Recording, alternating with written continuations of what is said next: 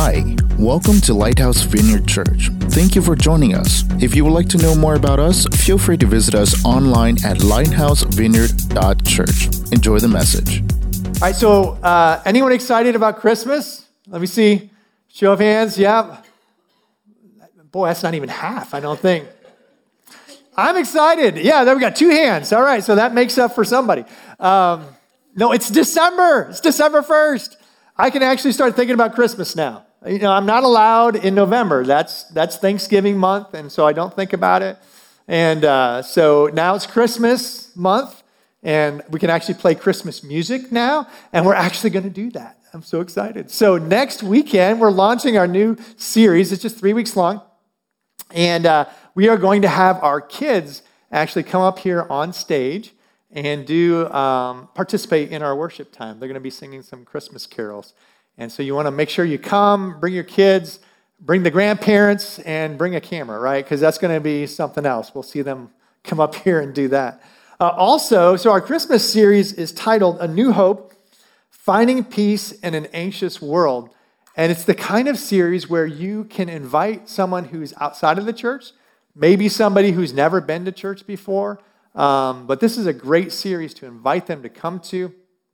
Uh, during the Christmas season, people are more open to going to church. So this is a great time to invite a friend, a family member, a coworker, a fellow student. Again, somebody maybe who uh, hasn't been open to your invitations in the past uh, are more open now. So we do have these little invite cards on the um, name tag table. Feel free to take a couple of those and hand them out and just let people know about the upcoming series. So bring a friend. So today, I want to start off our message by telling you a story that I read on the Good News Network. Um, it's kind of a little bit about food. I mean, I know I'm still full from Thursday. You know, I ate so much. But this is this is about the Waffle House. Anybody been to Waffle House before? Yeah, a few of you. So the Waffle House is pretty um, popular down south. So a few weeks ago, at a Waffle House in Alabama, on a Sunday night, there were about 30 hungry customers in the restaurant when they realized that there was only one employee for the entire restaurant. The employee was doing the cooking, the cleaning, the busing, the ordering, taking the money, everything was down to one employee. Think about that. Midnight, Sunday night, Waffle House in Alabama, 30 hungry customers, and you're it. Well, thankfully, one of the customers came up and noticed what was going on. I said, Hey, are you the only employee scheduled? And he's like, Yeah, I'm it. And so he says, Well, what can I do to help? And so the, employee, uh, the customer jumped on and started doing the dishes. Here's the guy, he just started doing the dishes uh, for him to help out. And then uh, soon after that, another lady comes up in high heels and a sequin dress, and she went behind the counter and started brewing coffee, taking orders, and even bussing tables. And then there was a third guy who jumped up uh, in a red shirt, is all I heard, and he started helping as well. So the customer that was um, watching all of this was quoted as saying, It made a difference to many people that night certainly made an impact on me, he added. Humanity isn't just good, it's great. It's great. So those three customers were really good to that employee. I mean, when that employee needed help, they jumped in and really helped out. So my question for today is have you ever had someone who was really good to you? Think about it for a second. Ever had someone who was really good to you?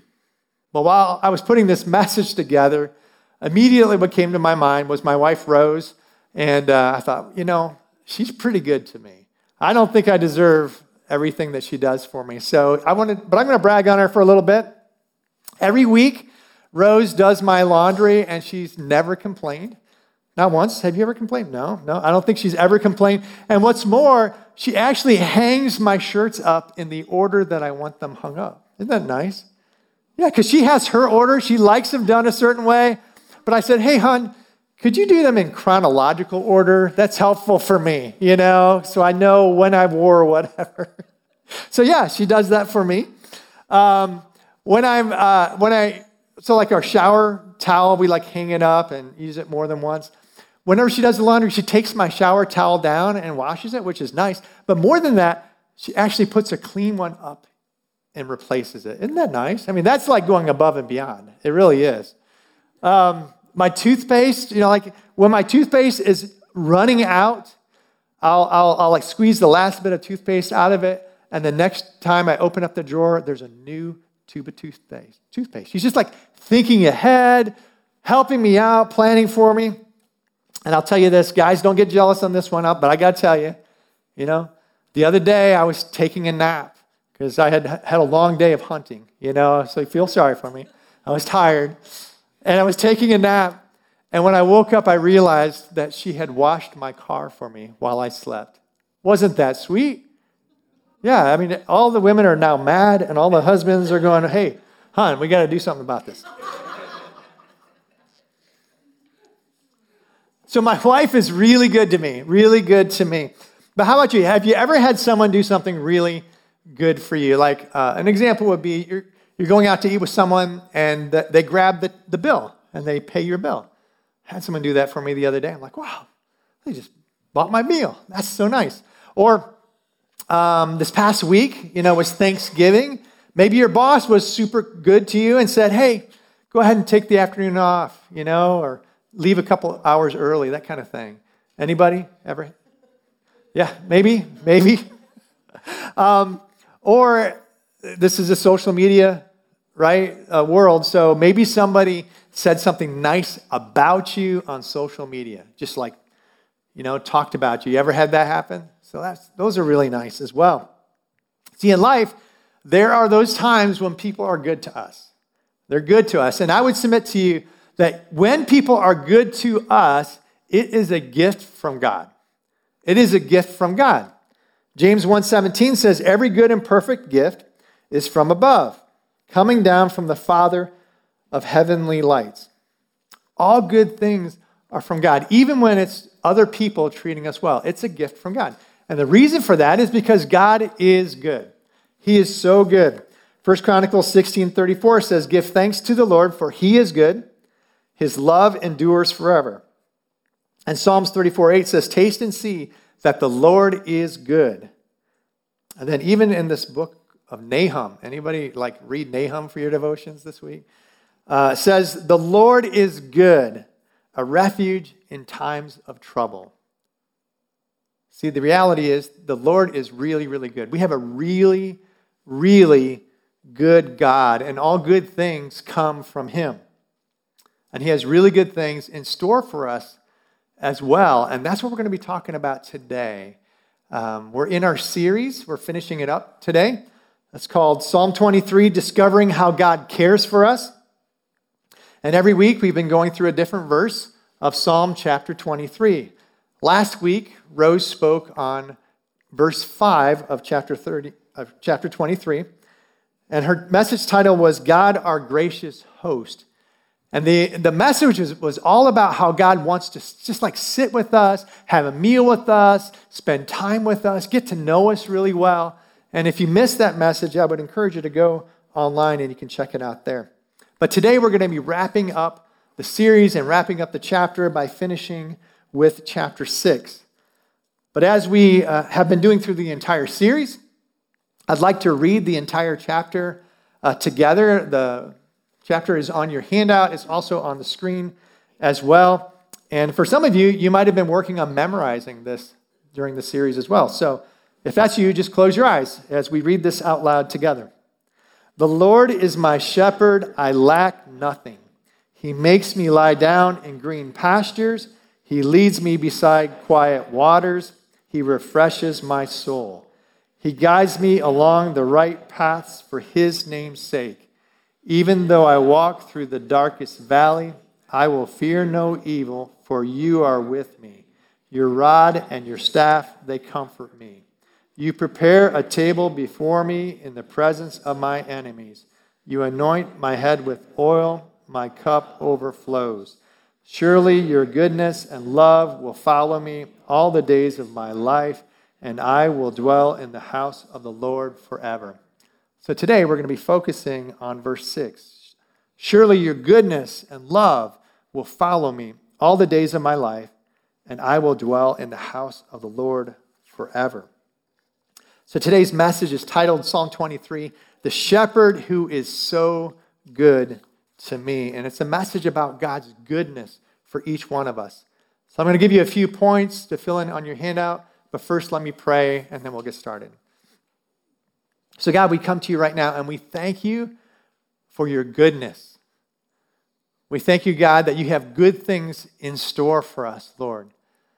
And so we invite your Holy Spirit to be here today, to, to speak to our hearts and minds, to really receive what you have for us.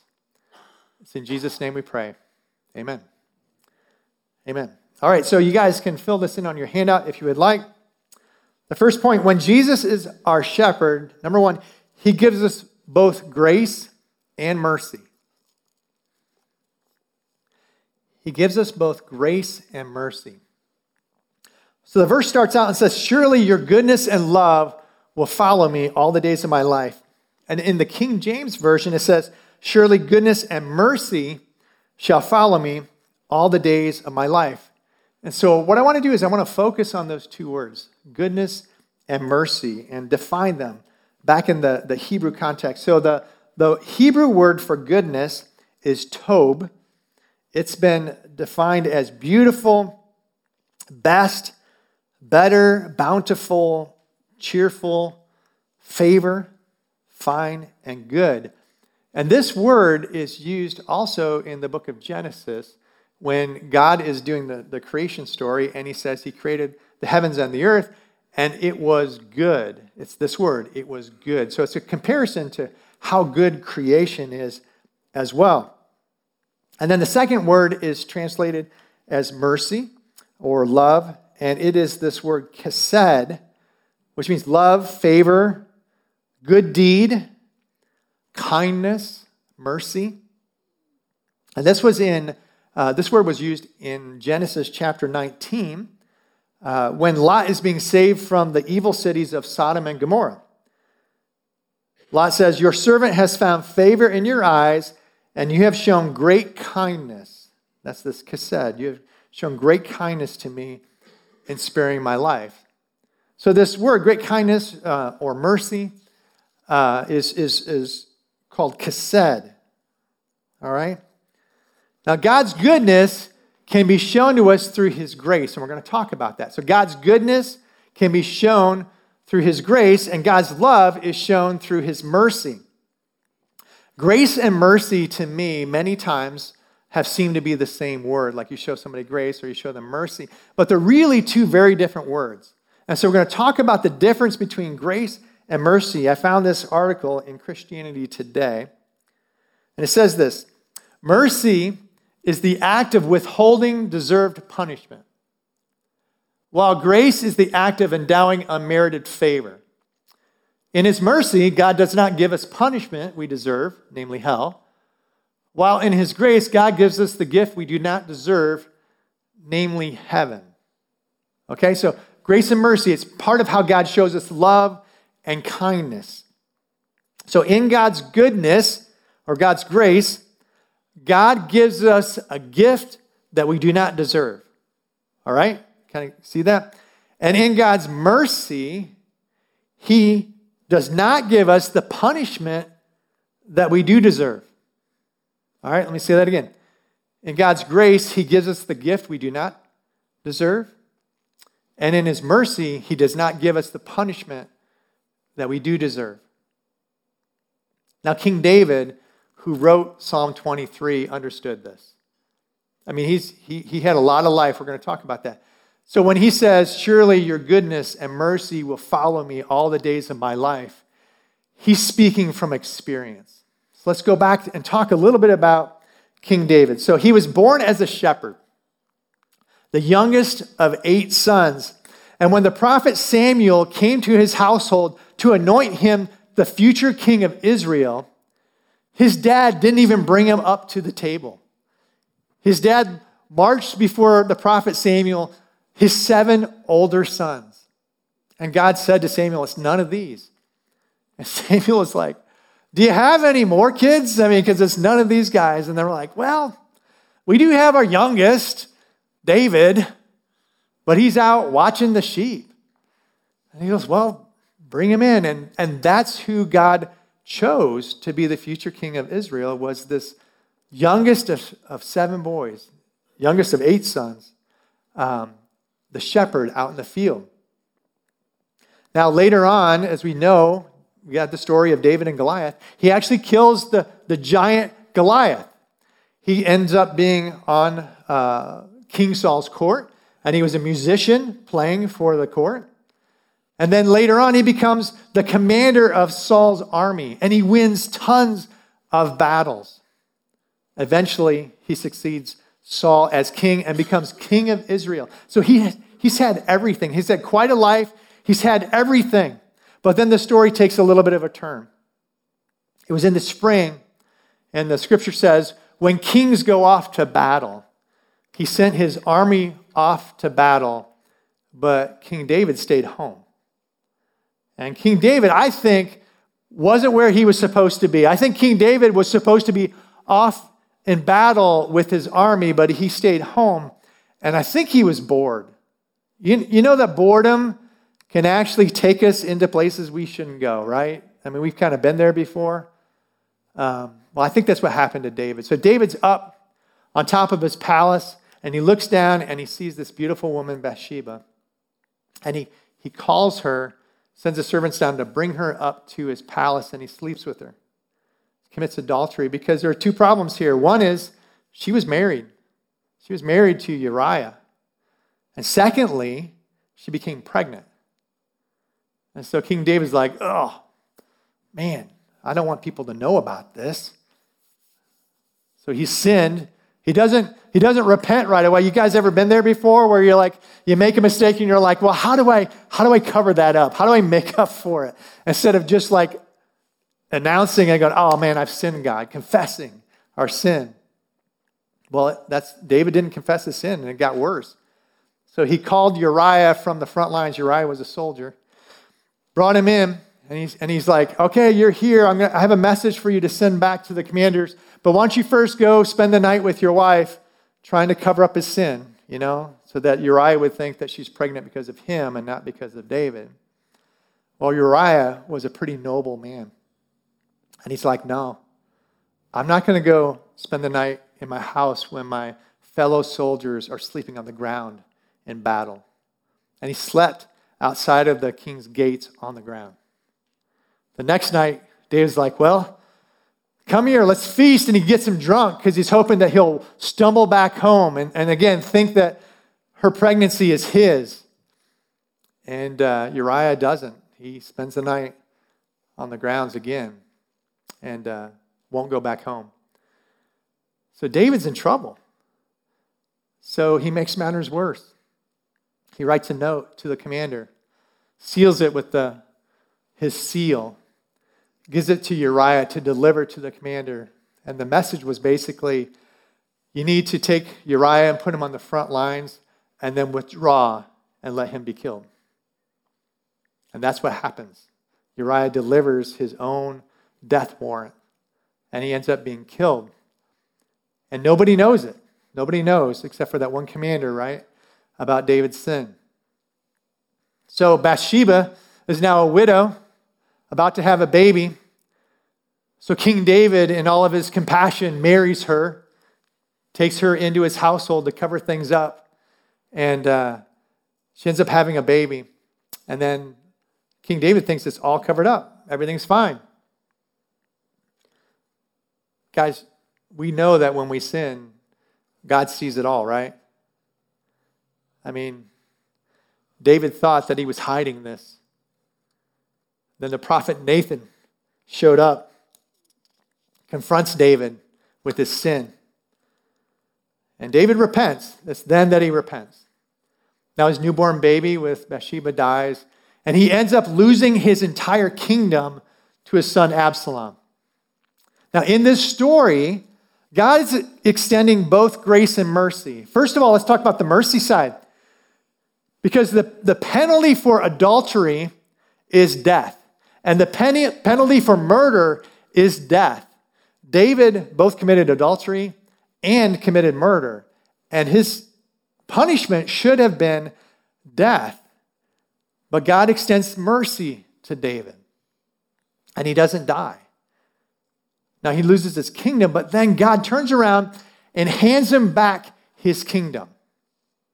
Not only that, so David gets his kingdom back, but he has another child with Bathsheba. This is where God's grace is coming into play. Think about this. He has another child with Bathsheba. It's a boy. His name is Solomon. He becomes King Solomon. He succeeds David as king one day. And Solomon is with God. God's with Solomon. And he's the smartest guy that ever lived. He wrote most of the book of Proverbs. That's God's grace. That God would anoint the child of his wife Bathsheba, who he committed adultery with and murdered her husband. David didn't deserve that kind of blessing, but that's an example of God's grace. And what is more, if you trace the lineage, the ancestral lineage of Joseph, the father of Jesus, it goes back to Solomon. It goes back through Bathsheba. And it's an incredible example of God's mercy and grace. Now, most of us probably will fall into one of two camps when we talk about grace and mercy.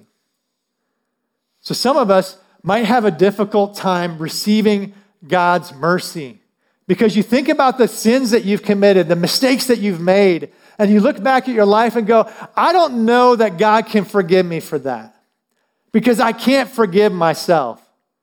I knew what I was doing, I knew it was wrong, and I did it anyway. Well, God has mercy for you in the midst of that. No matter what sin you've committed, no matter what mistake you've ever made, God's mercies are new for us each and every day. Here's three scriptures I want to read to you. Psalms 103 For as high as the heavens are above the earth, so great is his love for those who fear him. As far as the east is from the west, so far has he removed our transgressions from us. That's east and that's west. They never touch. They're so far apart from each other. That's how far God has removed our sins from us. It's part of his mercy. Hebrews 8:12 says, "For I will forgive their wickedness and will remember their sins no more." I don't even know how that works. But God says, I will forget your sins. Even if you keep thinking about it or the enemy keeps reminding you of it, in his mercy, God forgives us of every sin. And then 1 John 1 9 says, If we confess our sins, he is faithful and just and will forgive us our sins. There's his mercy. But get this, and purify us from all unrighteousness. See, that's his grace. In His mercy, He just has to forgive us. But in His grace, He purifies us from all of our unrighteousness. We don't have to walk in unrighteousness, He purifies us from it. See, that's God's mercy. And for some of us today, that might be hard for us to receive. But those, those are the truths of the gospel. But for others, you might be in the second camp. You may not struggle with knowing that God can forgive us, but you might struggle like I did for many, many years, which was accepting God's grace, which is unmerited favor. It's things that God wants to give us that we don't deserve. We haven't earned it. Matthew 7, 9 through 11, this is Jesus speaking. He says, Which of you, if your son asks for bread, will give him a stone? Or if he asks for a fish, will give him a snake? If you then, though you are evil, know how to give good gifts to your children, how much more will your Father in heaven give good gifts to those who ask him? Guys, a gift can't be earned. If we earn it, then it's a reward or it's a payment, right? God's grace is a gift to us. He wants to give us good things out of his goodness. And we don't deserve it. Just so, just so we're clear, we can't earn it. And yet, God adopts us in as his sons and daughters and wants to give us good things. Ephesians 2 8 through 9 says, For it is by grace that you have been saved through faith. And this is not from yourselves, it is the gift of God. Not by works, so that no one can boast. Salvation is one of those gifts. Salvation is one of those gifts. You can write this down. Our good God both gives and forgives. That's for all of us. No matter which camp you fall into, man, He will forgive you for everything that you've done. And He has good gifts for you, no matter whether or not you deserve it. So that's point number one. When Jesus is our shepherd, He gives us both grace and mercy. Here's number two when Jesus is our shepherd, he offers us a forever home. Scripture says, And I will dwell in the house of the Lord forever. And we're talking about King David. King David loved to be in the presence of God, he loved to be in the temple of God, and that's all he wanted to do. Psalms 27 4 says, One thing I ask from the Lord, this only do I seek. This is King David speaking, that I may dwell in the house of the Lord all the days of my life to gaze on the beauty of the Lord and seek him in his temple. So, again, going back to David's story, you, you know what he did. And I don't know if he had, was able to forgive himself or not, but he accepted God's mercy and he accepted God's grace. And he was able to walk into the temple of God and be in the presence of God. Presence of God. That's the one thing that he wanted, was to be in God's presence. Now, the scripture says and I will dwell in the house of the Lord forever. And David knew he wasn't going to live forever. So he was talking about eternity, he was talking about heaven. And that's what we have as really the best example of God's grace. Because in God's mercy, he forgives us our sins and doesn't have hell for us. Okay? That's the punishment we deserve. But heaven Heaven is this gift. It, this is, it's this reward that he has. And this is God's grace. Now, we don't know much about heaven, but we do know it's going to be really, really good one day. On the cross, Jesus described heaven as paradise. It's going to be paradise. Scripture says there will be no more mourning, no more crying, no more pain. We will have treasures in heaven, and we're even going to have our own place to live, which is kind of cool. John 14, 1 through 3, this is Jesus speaking. He says, Do not let your hearts be troubled. You believe in God, believe also in me. My Father's house, which is in heaven, has many rooms. If that were not so, would I have told you that I am going there to prepare a place for you? And if I go and prepare a place for you, I will come back and take you to be with me, that you also may be where I am. So David understood this concept of grace and mercy that he was forgiven for his past mistakes, but he was also given the opportunity to have a forever home in heaven one day. Now I'm going to invite Krista to come up here. We're going to do a song in a little bit. But I want to talk about Jesus as our shepherd. All right? We've we spent you know the last 6 weeks talking about the good shepherd.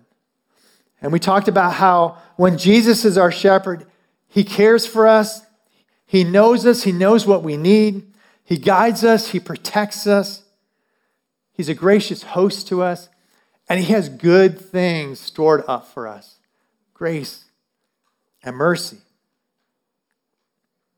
John 10 27 says this My sheep listen to my voice. I know them and they follow me. So here's the question I want us to consider today Am I in Jesus' flock? Am I in Jesus' flock? Scripture says, we all, like sheep, have gone astray. Each and every one of us. And I don't know about you, but in my walk in following Christ, there have been seasons when I am all in. You know, everything that God asks me to do, I'm like, I'm in. I'm in. And then there are those times when God asks me to do something, I'm like, whoa, I don't know about that. God. I, I was reminded when I was in high school. I'm like, man, God, I'm all in. I want to follow you, do everything that you tell me. And God said, well, okay, I, I don't want you to date. Okay, everything but that, God, because I'm, I'm going to follow you, but I want to choose who I date. I don't want you messing around with that. Well, God, that's an example of, of straying away, right? Of wandering away from the flock. Jesus says, My sheep listen to my voice. I know them, and they follow me. Two important characteristics of being in God's flock. One is we listen to his voice. That's a question for you. Are you listening for God's voice? Are you even asking him, is this where I should go? Is this what I should do? Is this where I should work? Are you asking the question to even listen to his voice? And then the second part is says, they listen to my voice, I know them, and they follow me. Are you following God in every aspect of your life? In every aspect of your life.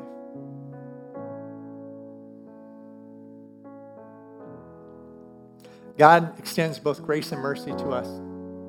So even if we're like sheep and we've wandered off, He's there following us and saying, No, I got grace and mercy. Just come back. Come back to the flock because there are huge, there are huge benefits to being part of the flock. So, so here's the opportunity today. If you guys would all stand. There are times when we are confronted with the truth that we have wandered away from God. Maybe it's our whole life and we are just not following God. Or maybe it's just an aspect of your life. Maybe it's like in finances or relationships where you've decided, I'm not going to follow you in that area. But it's times like this that God convicts us and says, Hey, I'm here because I followed you. With love and mercy, I'm following you. And he gives us an opportunity to repent. That's a that's a church word which means to turn from. And it really means to, to stop wandering away and to turn back to the flock. And when we have those opportunities to repent, that's when we stop doing life on our own in, in whatever area this may be, and we go back to following God. And then our protections are there, God's love is there, the community is there. So here's the deal when, when God convicts us of that, it's important for us to respond. And so today, I want to invite you to come up and let me pray with you. If you know that there's an area in your life, or maybe it's your life, that you want to repent and get back in order, you want to get back into the flock today. So, is there anyone where you know God's convicting you? and you want to get things right with God. Well, that's it for today's message. We hope we helped you know God more intimately. If you feel our ministry is helping you spiritually, feel free to find out more about us at lighthousevineyard.church. Thank you for being part of our family, and we will see you next time.